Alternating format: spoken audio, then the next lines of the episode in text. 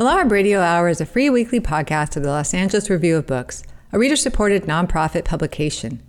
To support our continued work on this show, in print and online, please consider donating or joining as a member today at lareviewofbooks.org slash radio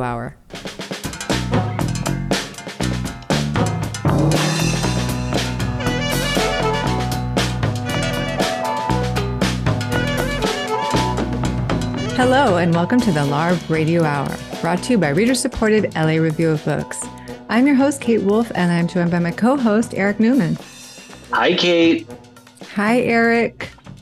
And this week, we're listening to an interview that I did with the writer and art historian Prudence Peiffer about her new book, The Slip The New York City Street That Changed American Art Forever. Oh, which street is it? it's a street called Coenties Slip, which is down, you know, near the financial district, right on the water. It used to be a place where boats could come in, mm. like in the seaport area. And um, there were this row of buildings that were all former sail making factories. Um, oh yeah, I actually vaguely know this area because my husband used to work on a tall ship down there at the seaport.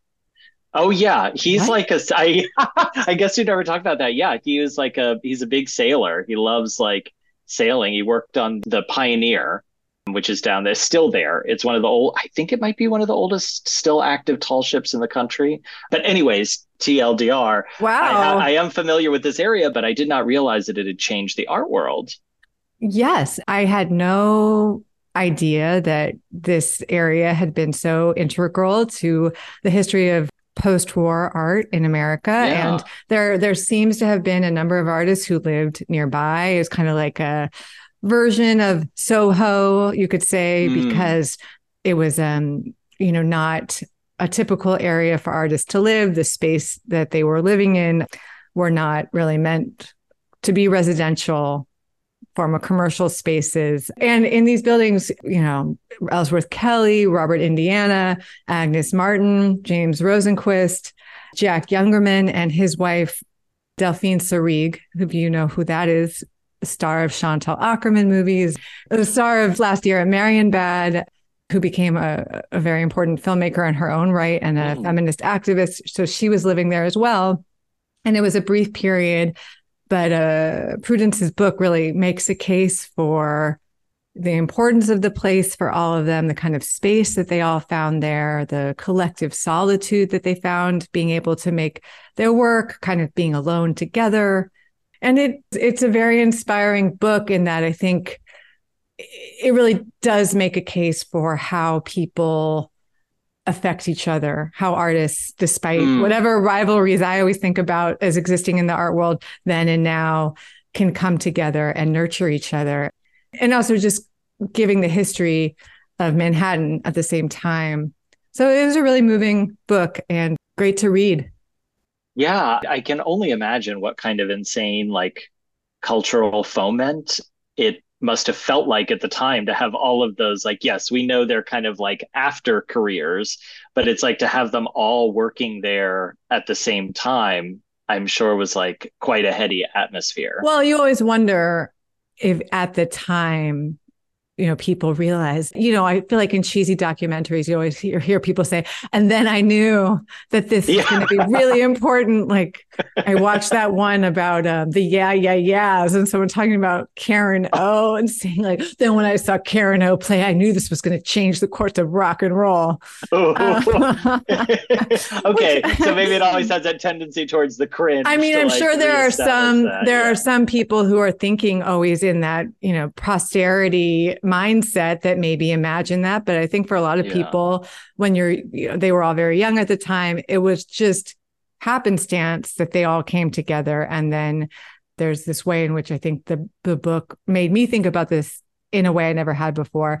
It was happenstance that they came together, but there's the possibility that the reason that they're known now or their careers were successful was in part because they did come together that mm. if they hadn't all ended up together and influenced each other and helped each other, maybe they wouldn't have been the artists they ended up to be. And and that's part of why I found the book very moving is we don't often think that way. It's like, oh, it was meant to be. This was such an amazing, you know, conglomeration of people, not like these people helped each other and that's why they're known. It wasn't just some, you know, artistic synergy. It was like there was care involved as well.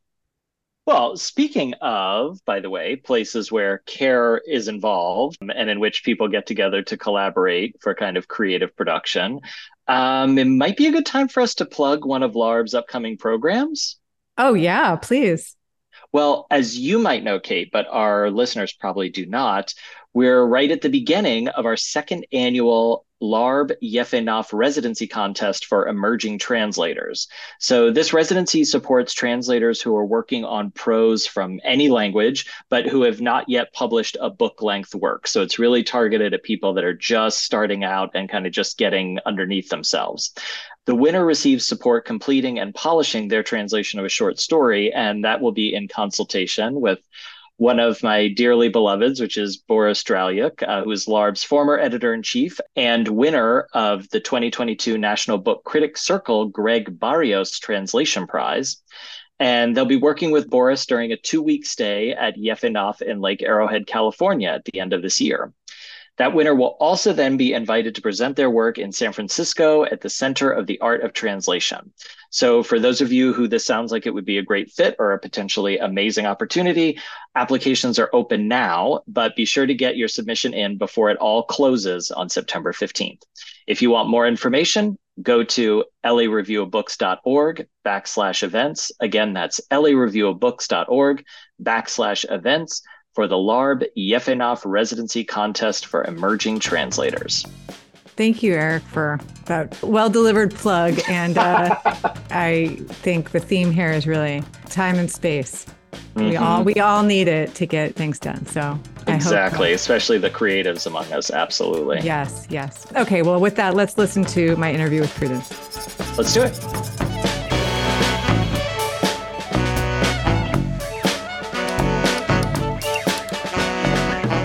Glad to be speaking with the writer, editor, and art historian Prudence Peiffer today. Presently, she serves as the managing editor of the creative team at the Museum of Modern Art, New York, and she's a former senior editor at Artforum, where her writing frequently appears. She's also contributed to the New York Times, the New York Review of Books, and Bookforum, among other publications. She's with me to speak about her first book, The Slip, the New York City street that changed American art forever, the book is a group biography of a collection of luminous American artists, including Agnes Martin, Ellsworth Kelly, Robert Indiana, Lenore Tawney, James Rosenquist, and Jack Youngerman, as well as his wife, the French actress, filmmaker, and feminist activist Delphine Seyrig. From the late 1950s to the middle of the 1960s, all of them happened to live in the same place, in a collection of former sail-making warehouses on Coenties Slip, a dead-end street in one of the oldest sections of Manhattan, right next to the river.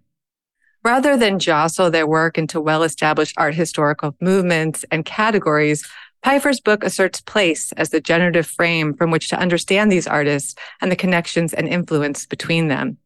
Though the community was short-lived, their support of one another, the collective solitude they found, even though rivalry takes shape as integral to their development and at least one of the reasons that their work survives today. Thank you so much, Prudence, for being here. Thank you so much for having me. I'm curious to start with where you learned about Coenties Slip and um, this group of artists that all lived there, how you learned about it, and at what tipping point did it feel like it could be a book? I mean, it's one of those unusual terms that kind of sticks in your head. And so I had heard it floating around for a while, but I think it was back in 2016 when we were putting together a tribute for Ellsworth Kelly at Artforum magazine when he just passed away. And we had invited Robert Indiana to contribute something. And he sent in a photograph of he and Kelly riding bikes in downtown New York, right off of Coenties Slip on Wall Street. And I just remember thinking, wait, like, what they were, you know, living in the same place and in this very early moment of both of their careers in New York and way downtown. And then wait, Agnes Martin was there too. And I didn't know much about Lenore Tawney at all, another of the artists who was there. So, and Jack Youngerman. And so as I began to kind of piece together a little bit more about who was there, I became more and more intrigued because all of the artists were really doing very, very different things. So it was quite a motley crew. And then I also read Nancy Princenthal's great biography of Agnes Martin, which has a section on on Coenties Slip and that time. And I just wanted to know more. I wanted to know more about all of the artists together, kind of collectively. I wanted to know more about this place and why was it called Coenties Slip and what had happened there. And there was, you know, some oblique references to the lofts that they were living in as being these former sailmaking lofts and there was just a lot of intriguing things about about it that I just wanted to know more about. And I think I just the more that I kind of started doing research and the more I had this wonderful kind of gift. I was connected to Jack Youngerman, who at the time was really one of the last surviving members of the core group of artists who lived on the slip. And we started having conversations in 2017, and sadly, he passed away in, in February of 2020. But he was, over the years of our conversations, he was such a generous, he was so generous about his memories and about connecting with me with other people and just thinking through this time in his own life and what it meant for him. And the richness of those conversations really made me realize that there was a story here that was pretty deep and that had not been fully told at all yet, and that really connected to a lot of things around the history of New York as well as art history that I hoped other readers might find interesting too. Why was the slip so unique? I mean, besides this amazing collection of people that happened to all live there, but why was it unique for them to live there? What what was it about the place that was different than where other artists were living at the time? Yeah. So a slip as a geographic place is such an interesting kind of anomaly in a way and such a a nice metaphor also for the kind of moment when the artists were living there. So, you know, a slip is a, a place where ships and boats can come in and moor at harbor between piers or wharves. And I, you know, learned a lot that I didn't know about how really from the beginning of the 17th century and the settlement of the New York colony, there were immediately slips made. So there were 12 of them that were running up the lower, sort of southern eastern tip of Manhattan from the Battery up to the Brooklyn Bridge.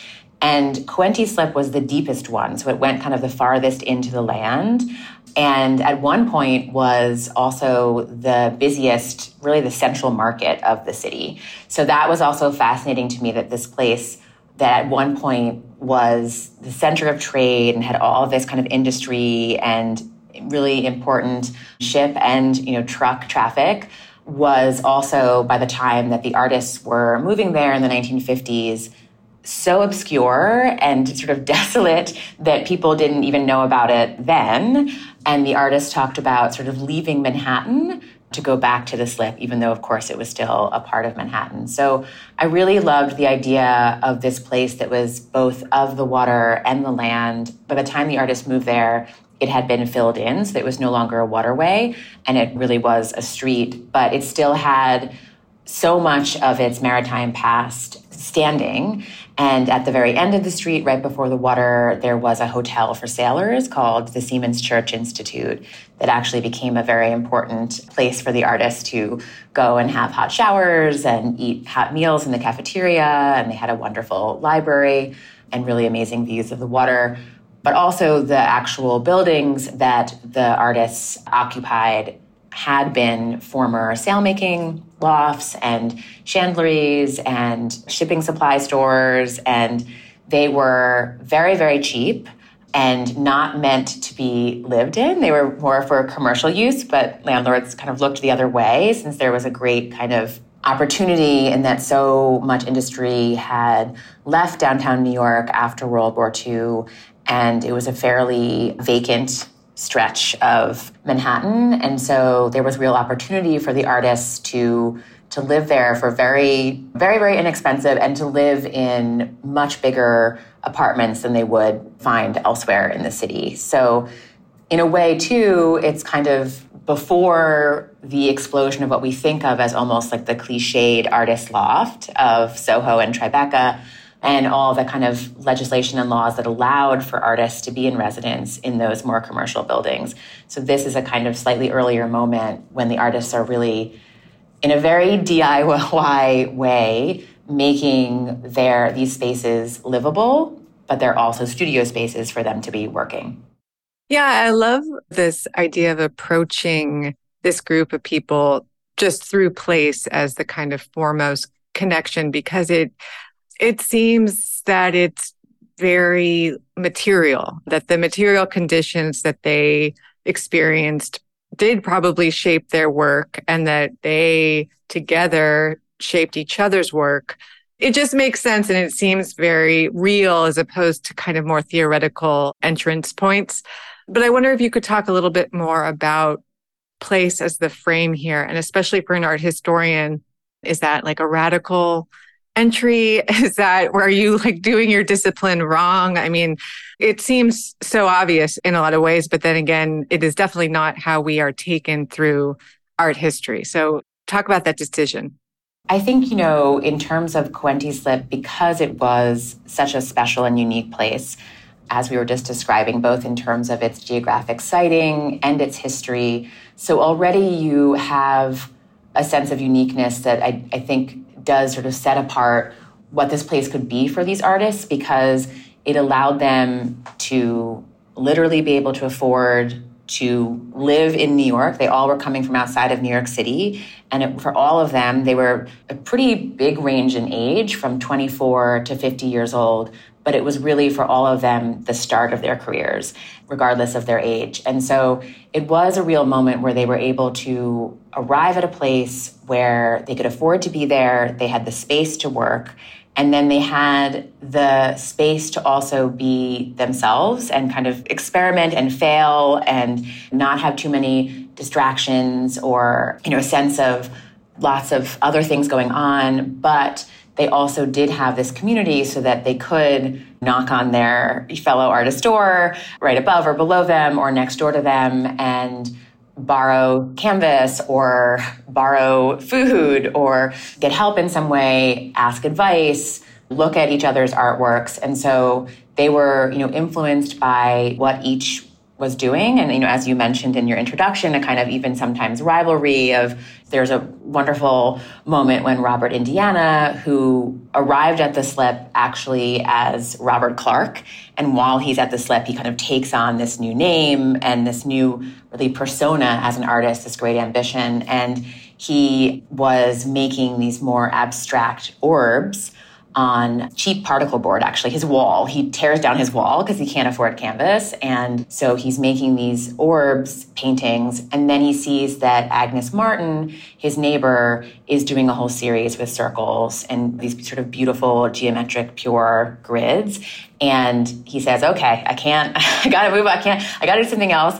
And then, you know, he's working with these other sort of more organic abstraction and he sees that Jack Youngerman when he came back from Paris is working in that idiom. And it sort of forces Indiana to continue to develop his own art in a way that I think, you know, he might not have otherwise and to arrive at a place that really was original to what he was thinking about. To your point about place more literally, I did really love that in part because of their financial circumstances, in part because of where they were. There wasn't a lot of art supply stores nearby, but they did end up using so many materials that were right there in the neighborhood. So Indiana is picking up stencils from these old ship stationery stores and using them to make his first words and numbers in his paintings and going out and finding these incredible wood beams that used to be columns in the buildings, the 19th century buildings that were being demolished due to the incredible rapid rate of development that was happening throughout Manhattan, but particularly downtown. It was, you know, especially localized in part because there was so much opportunity there, since there were so many low, only four or five story warehouses. And so the kind of opportunity to expand to sort of skyscraper was huge. And so he was bringing these wood columns that were from these buildings, but that had in turn been masts on ships. And so there were all these different ways that they were, many of the artists were really scavenging for materials around the neighborhood to use. And then there's a more kind of maybe subtle way that place gets caught in the work in terms of how Rosenquist is looking at the angles of a building and how the lines of a building connect and really fascinated by this wall of a parking lot and how it meets the sky. And he brings that into one of his amazing mashup paintings of different kind of advertising motifs that are related to his time as a billboard painter or Ellsworth Kelly, who makes these really beautiful, sort of stunning abstractions that seem quite pure and actually totally divorced from any reference, but have this wonderful underlayer of reference in terms of how he was looking at the world. And so, what seems like just a beautiful curve on a paper is actually the shadow, or is derived from, I shouldn't say it's actually, but it's derived from the shadow of light that fell on his sketch pad when he is riding a bus in Staten Island, or he's looking at a beer billboard painting on the wall on Coenties Slip outside of Robert Indiana's apartment, and that informs the colors and shapes of another totally abstract work. So there's many ways in which there's these sort of very direct lifting from the environment. And then also you have the sense of the literary history and maritime history being directly quoted and referenced in some of the artist's work as well. So that, yeah, there is a way in which the material, the materials of the place are brought into the artist's work in very literal ways. You know, I've looked at groups of artists all together and it's impossible to extricate them from the place and from each other in terms of why and how the work got made. And I know that artists are often grouped regionally together, and sometimes it's not useful. Like I think of David Wojnarowicz, like hating being called an East Village artist, you know, and being like not relating to that at all. I guess I'm just wondering, like, how common is it, especially from a more academic discipline, to look at artists this way? Yeah, I mean, I think that this particular approach, in terms of looking at a pretty disparate group of artists, and particularly a group of artists who were they were working in many different media. Some of them shared a gallerist, and some of them had exhibitions together, but they were not forming a movement and they were not writing a manifesto. You know, they were not sort of trying to come together and they were not even, I mean, it's funny, I, in my conversations with Jack Youngerman, I would ask, Oh, what did you all talk about when you talked about art? He had this sort of wonderful answer that after some preliminary conversations in Paris, and of course they were going and looking at art together, and that would force them or would inspire them to talk about art. And they had a, this wonderful pilgrimage to go visit the little town where Van Gogh spent his last days and kind of pay tribute to his grave where he's buried there with his brother. But really, Youngerman said after that, they weren't talking about art. They were talking about just everyday things or things they saw in the city. And, and so it wasn't so much about, I wanted to write a history that really kind of brings in those more everyday moments as moments of really important influence and support and generosity and creative opportunity in a way that I think is not really celebrated or, or talked about very much because there was a way in which I think this very strange little place that was such a brief period of time in all of these artists' lives, but did was clearly so profound in terms of the work that they made there and the kind of ways that they were able to advance their thinking about what they wanted to do and what they wanted to make. It clearly had such an influence. And it's also a very not all of the artists are well known, you know, and and some were more successful and you know, I'm putting that in quotations in terms of finding an audience and having more shows like much more quickly than others. And Youngerman even talks about how none of them really knew how radical Lenore Tawney was at the time, working with her huge looms and making these incredibly ambitious woven forms that were still at the time you know, I wouldn't say like relegated, but there was still a kind of division between craft and fine art in this way that is completely, really makes no sense. And certainly so much of Tawney was such an important figure in starting to break down some of those boundaries that really did not make any sense at all. And so, you know, I think that's also a part of what I was really interested in, in looking at and bringing in those kind of stories as well. And I think, you know, the kind of nerdy historian in me really loved that this project led me pretty far afield from the typical territory that I might be in as an art historian to be, you know, reading zoning plans and Walt Whitman poems and Melville novels and all the different police blotters. I mean, that was sort of one of my favorite discoveries is that when you're researching a place, oftentimes, uh, you know, in a very specific place, one of the ways that you can find out the most or you see that that place appear the most in the historical record is through police blotters. And so there were you know a lot of really interesting records around the drunken brawls that were happening and sometimes worse illegal gambling games card games that were happening on coenties slip in the 18th and 19th century. And so that was also sort of fascinating to think about how all of that creates this almost a kind of palimpsest of of narrative of a story around a place. And how can you sort of feel that in that that was being sort of channeled by the artists while they were there?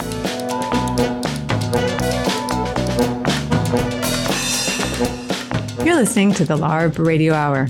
We've been speaking with prudence peiffer author of the slip We'll return to that conversation in just a moment, but first we have this week's book recommendation.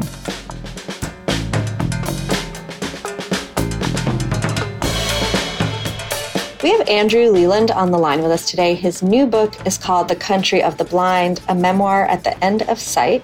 And Andrew is joining us to give us a book recommendation. Andrew, what book are you going to recommend? I'm going to recommend Darryl by Jackie Ess. And I have to say that I'm learning Braille. I've learned Braille and I've had a hell of a time finding a book to read in Braille because I read so slowly that certain novels, or I would say most novels, when I read them as slowly as I read Braille, they just sound wrong and they feel wrong. And it's like I get bored or I just like I can't deal with the reading a sentence at that pace. But somehow the pace of this novel and just the wildness of it, it's not meant to be read this slowly, but my experience of reading it so slowly. I just I'm obsessed with it, even though it's probably going to take me a year to finish it because I'm reading it at the pace that you would read like Wittgenstein, you know, in like a grad seminar, one sentence a, a week or something. uh, not quite that slowly, but there's something about the the narrative voice of it that is so wonderfully confusing and strange and beautiful and funny. I, I love this book. Okay, I've heard a lot about Darryl. I've not read it myself, but Will you give us a brief plot summary? Because I think listeners would not be able to guess what it's about. I would never normally recommend a book that I haven't finished, but I'm, you know, probably only a third of the way through it. It's about a guy who I suppose you would call a cuck, where his like lifestyle is watching men have sex with his wife. And I, not having finished the book or really read anything about it aside from people saying it was good, I don't know where we're headed, but there seems to be some kind of interesting. I haven't read a review of it or anything, but I feel like there's a way in which the like character's sexuality seems to be metamorphosing a little bit. Mm-hmm. And he is, you know, Darryl is just this like very kind of, on the one hand, bland and sad character, but also the text feels really superficial in a way at first where it's just it's kind of like written in this bloggy like sad boring dude's blog about his like sexual exploits but there's like a gradual deepening to it where you get deeper into Darryl's head and and Darryl is confused and Darryl is interested in in what it means to be trans. And I just I feel like it's starting to orbit trans identity in a way that feels risky and exciting to me as a reader. And I just I like have no idea where it's going. And it just feels like electric. Like I, wherever it's going, something is going to explode in like a wild psychosexual way. And there's lots of drugs and sex, which is always something that I appreciate in fiction. But yeah, just like I've never read a, a narrator like this before in my life, and it's I'm completely hooked. But the frustrating thing is, it's like I'm hooked on something that I can only consume at a truly like gerbil water feeder pace, and I'm just like that gerbil like sucking furiously on that metal tube I mean, if I wanted to, I could just read it in audio and get the whole thing at a normal pace. But there's something pleasurable too about this. Like, you know, it took me so long to find a book that would keep me going because Braille is frustrating and slow. You know, it's so frustrating to me to read at this pace. But this book has that kind of like, it's a page turner that you can savor each sentence as though it's poetry, even though it's also somehow like this slick feeling page turner at the same time. I've never read a book like it. Okay, I mean, what else can we ask for in a recommendation? Andrew, will you tell us the title of the book again and the author? The title is Darryl by Jackie Ess. Great. Thanks so much, Andrew. Thank you. We've been talking to Andrew Leland. His new book is called The Country of the Blind, a memoir at the end of sight.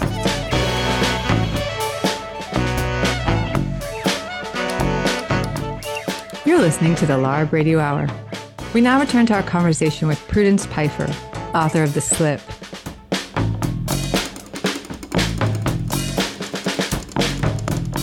It's interesting to me because, yes, maybe some of these artists weren't that well known, but Rosenquist, Kelly, I hadn't heard of Jack Youngerman before, but I, I think he is a celebrated artist.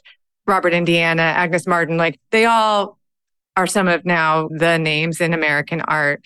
And I think that the book made me reflect on often it seems like just totally happenstance when very known people happen to have come together early in their lives. Like I always think about John Ashbery and Frank O'Hara being roommates in college and like being so blown away by that. But I, we never then reflect like maybe it was that mutual connection that then made them known later it wasn't just a coincidence that these people who both became known later met early on. There must be synergy there. And I, I wondered if that's something you thought about when putting it together, at the book.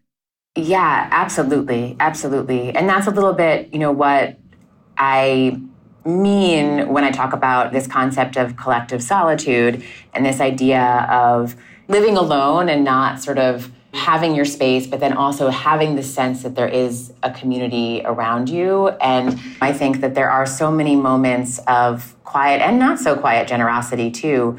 And one of the more beautiful relationships for me in the book that kind of came out was Lenore Tawney and Agnes Martin.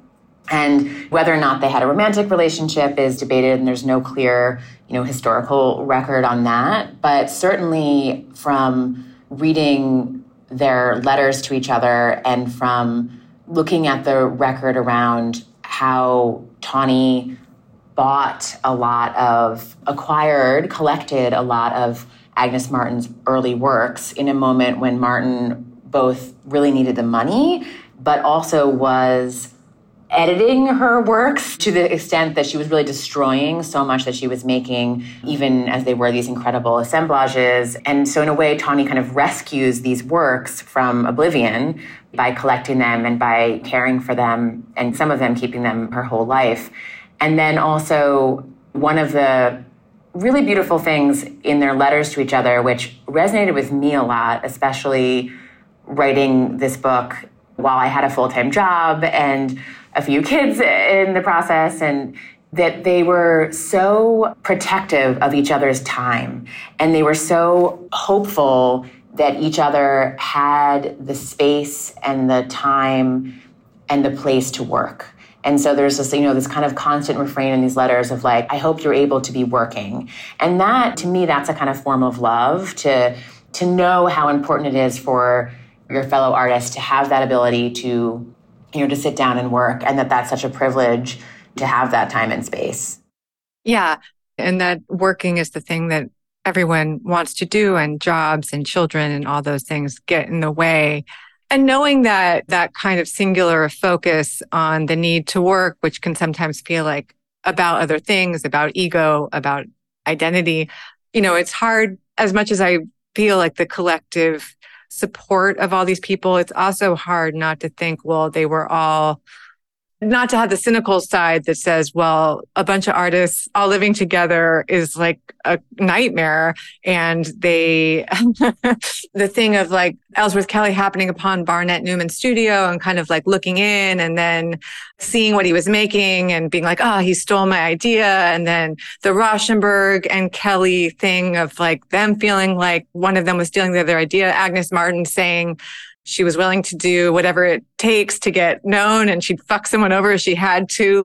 That's the counter to this idea of like, oh, it's so beautiful, all of them together. The sense of, for whatever reason, maybe it wasn't money at the time because it wasn't possible to completely live off your work for a lot of these people. But there's something, this drive to individuate that seems to be so much a part of at least Western art I think absolutely. And the fact that there was, you know, it's really, I think, important to acknowledge a very intense ambition on all of these artists' parts. I mean, that's really, that's also why it was so exciting to really have a sense that this was the place where they were all really finding themselves in terms of their creative direction and you it's very palpable not only in the kind of you know journal entries and the historical documents we have, but also in the art that they were making, where you kind of see them sort of working that out in real time.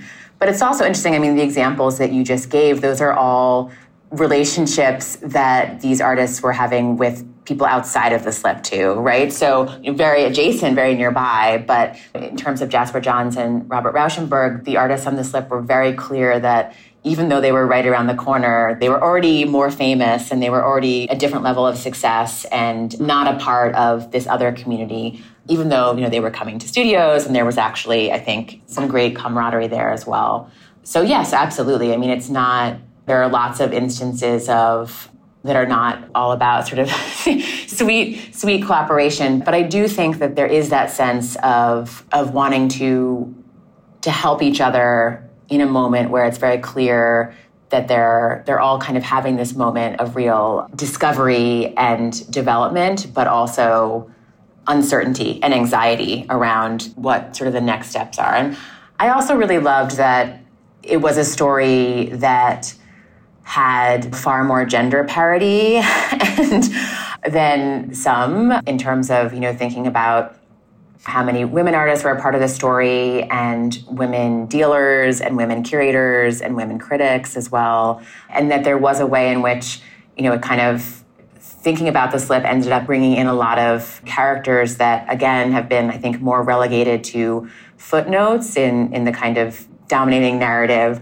that we have around american modernism of the 20th century but that reading Gene Swenson and Jill Johnston and Ann Wilson, an artist who was living on the slip briefly, but also was a really interesting writer and thinker. And sort of seeing how Betty Parsons and Dorothy Miller and how these figures helped to support, sometimes failing to support, but you know, trying to support and advocate and think through what these artists were doing as well.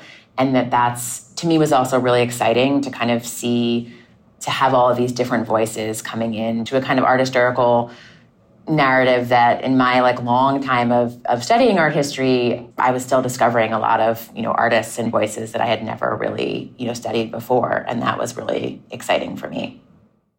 Yeah i, I want to um, pick up on the the woman connection just in a second because I don't want to shortchange Delphine Seyrig and I, I, really want to talk about her. But first, I want to ask: uh, there wasn't a cohesive style between these artists, but I would love to get a sense, kind of, of what they were doing stylistically compared to what was like really hot at the moment, which was Abex when they all started. Right? It was like Pollock was the greatest known American artist at the time.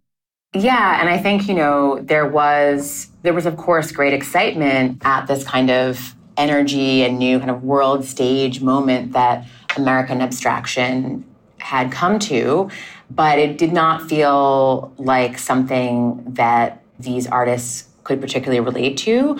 Although Agnes Martin did have, in some ways, more of a close relationship to abstract expressionism and really admired Rothko and Newman and, and when you know Betty Parsons was still also representing those artists, she helped put Martin in touch with Newman in particular, and they became very close friends. And you know, Newman would help hang her shows and take her to parties and introduce her to people. And so that was a really important relationship for her. You know, I think what's interesting also about this group of artists is that even as Rosenquist and Indiana end up becoming some of the kind of founders, if you will, of pop art as we've come to understand it and as a movement and as one of the kind of responses to abstract expressionism.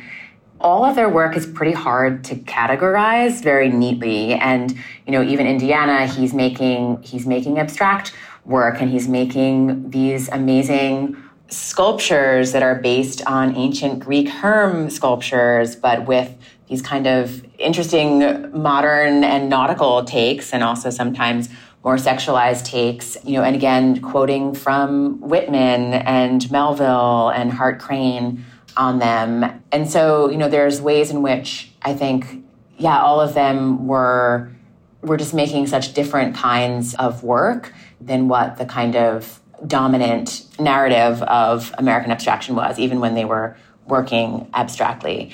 And it's interesting because at the same time, you know, Kelly, when Kelly and Youngerman were in Paris and they were reading, you know, the famous 1947 life story on Pollock, like, is he the greatest living artist? And, but they weren't fully relating to that. And then it wasn't until Kelly sees an article or a review on an Ad Reinhardt show in art news. So, more another artist who's very difficult to categorize, even though he's of the generation of the abstract expressionists, that he felt like, oh, there might be a place for me in New York. There might be a way in which the kind of painting that I'm thinking about that is more kind of pre-planned and, and has to do with what you see in the environment and kind of making a making an idea of that versus this kind of action existential battleground you know that was that was the kind of cliched response or way of thinking through abstract expressionism. So yeah, and you know, even though we can say that Kelly, in many ways, his form and Martin and Agnes Martin, their approach to abstraction ended up being incredibly influential for artists who came after them, and even for you know movements as we as we have you know defined them in art history, such as minimalism. And but I think I guess I'm trying to make slightly make messy some of these categories and these neat transitions that happen, you know, that supposedly happen. And partly to say that, yes, there's an anxiety of influence and there is a way that artists are constantly looking to each other to push themselves and to come up with new strategies for composition. But there's also a way in which there are geographic and you know environmental factors too that are coming in to determine what size of work they're making and with what materials and with what colors and all of those kind of factors as well. It struck me that that maybe that idea, you know, that things just kind of come in is at odds with a more lofty image of art as being that we don't take in the obvious factors because we don't like to think of art being happenstance and being incidental. Even though that's what's amazing about it is that you can pick up whatever's around and it's kind of integral to the whole history of art but that especially in america it's like a dirty idea to think that someone would just make a painting because that's what they had around not because they weren't conceptualizing a whole way of being or way of making yeah, I think that's that's totally it's totally true, and I think that's also a part of when an artist is, I think, in the earlier stages of their career too, or of thinking about what it is they want to do. It's obviously incredibly anxiety inducing and scary, but there's also a lot of freedom because you're just trying a lot of different things. Um, and I think, you know, that's also where, you know, sometimes some of the anxiety too about you're really excited about something and then you notice oh wait someone else is already doing something like that too. And you know what does that mean for but you know you also have you know something like you know indiana ultimately you know even as for a moment he's you know painting these kind of hard-edged abstractions very influenced by ellsworth kelly who was his lover for a time briefly on the slip. But then you know he moves purposely into a very different idiom, but he also talks about how he never understood color until he sort of talked with Kelly and saw Kelly's work. And that sort of opened his eyes to a whole other literal register of colors, but also just way of, of thinking about how colors can interact in a composition too.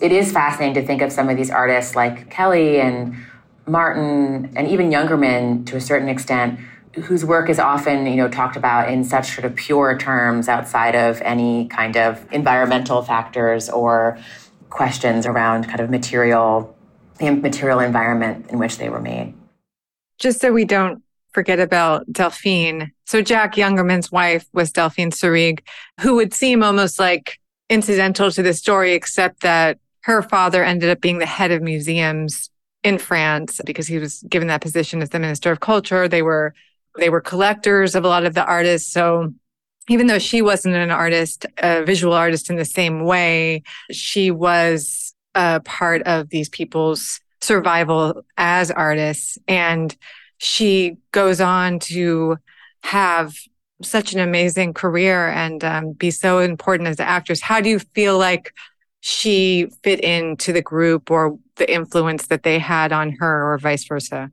Her story was one of my favorite to kind of uncover because I didn't know very much about her and her work before embarking on this project. And she was such an astonishing force um, from helping to put on the first production, to kind of stake the money to put on the first production of Samuel Beckett's Waiting for Godot in Paris, just sort of I don't think she was even 20 yet. I think she was, you know, 18 at the time. So just having this belief in art, kind of the importance of, and she used an inheritance, you know, small inheritance from her aunt. And Youngerman was very funny about it because he's like, you know, at the time we had absolutely no money and that would have, you know, gone a, a long way. But he's like, I totally got it. And, you know, that was just where what she always was going to kind of put first. And I also really found quite moving and really related to when she comes moves to Coenties Slip. She writes a lot of letters back home to her parents in Beirut and Paris, and thanks to the generosity of Jack and then his son Duncan, I was able to read these letters, and they are. I mean, they're incredible and they have wonderful, vivid details, which I was able to bring some of them into the book, which was so great. And a lot of them are really about waiting. They're about having a young child and the time it takes to kind of push them around in a stroller and but also going to auditions and not getting parts or waiting to see if for a callback or you get a part, but then the production, you know, it's off, off, off Broadway and the production closes after one night or it never even gets off its feet or you finally do get a part and it's in Boston in a theater and you have to leave your young son behind for two weeks and how to juggle that whole plan. And so for me, it was very real around kind of the struggles and the joys and the challenges of motherhood and trying to establish a career. And also, you know, I think she was, she loved being around artists. She loved the slip. She talks about, you know, it's, it's she wouldn't want to be anywhere else. But I think it was a bit of a rough place to raise a child.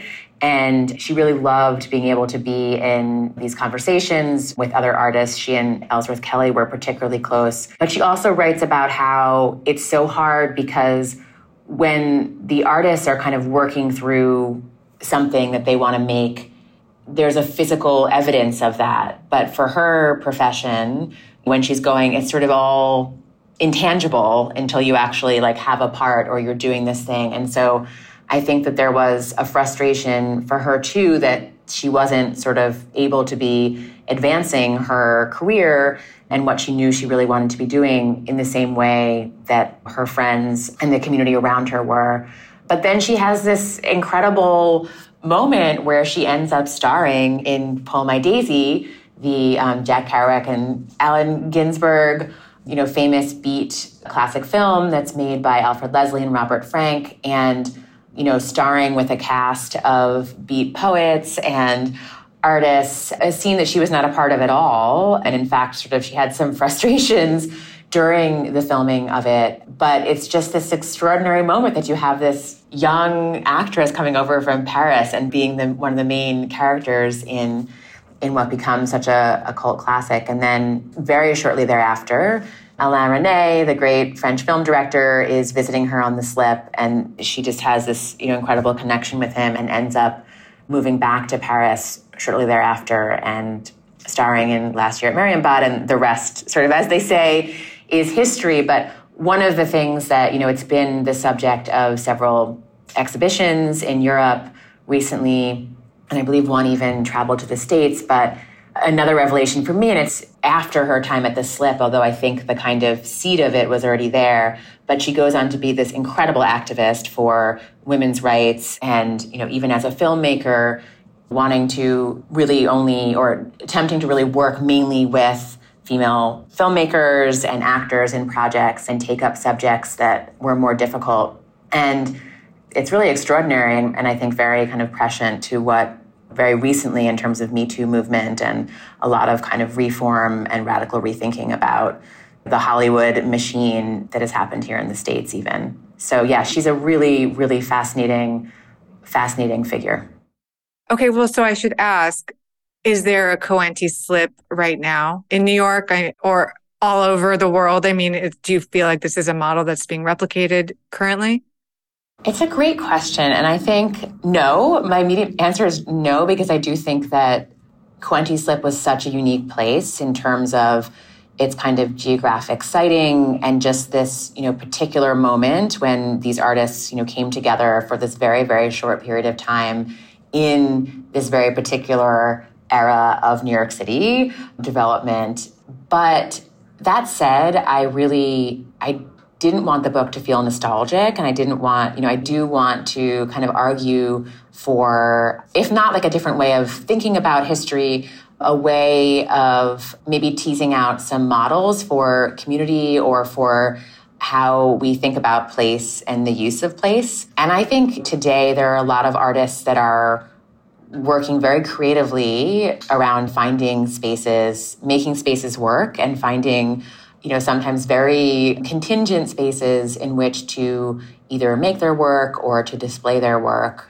And certainly, you know, one of the things that's fascinating to me right now in this very current moment in Manhattan is we have sort of two things going on, you know, with rent stabilization with the vote just increasing rent. And so we are that much farther from you know having affordable housing for millions of people in the city which makes it you know that much more difficult to imagine young ambitious artists with not a lot of money being able to find spaces affordable spaces to live but you also have a moment when commercial real estate is in a kind of crux moment as you know many recent articles and you know most recently the cover story of new york magazine talk about. And you know i do wonder is there hopefully maybe some opportunity there too in terms of the amount of commercial real estate that is you know potentially available with these office buildings that are not being used currently and and that maybe there could be you know could be a a creative solution that does involve artists as well. that's so cool. Yeah. So instead of being by the water, it's going to be like in a big skyscraper in Midtown, but right, maybe with views of the water. I mean, I think you know, there's Indiana has that really great, amazing quote at the very end of his life, where someone asks him, you know, what would it take to bring you back to New York, and he says, you know, a studio on the water for $35 a month, which is what he had in, you know, 1957. But it's hard to imagine the equivalent, that equivalent being available today. yes. Okay. Well, thank you so much, Prudence, for speaking with me. Thank you so much for having me and for your careful read of the book. That was Prudence Peiffer. Her new book is called The Slip The New York City Street That Changed American Art Forever. Thanks for listening to the LARB Radio Hour. Subscribe to our show on Apple Podcasts, SoundCloud, Spotify, or wherever else you get your podcasts. If you like the show, please rate us on Apple Podcasts to help us get the word out. And we'd love to hear from you. The producers at the LARB Radio Hour are Medaya Ocher, Kate Wolf, and Eric Newman. Our executive producer is Alan Minsky. Our sound engineer is Matea Bain. Editorial production by Jake Levins. Our intro music was written and performed by Imogen Teasley Vaughton.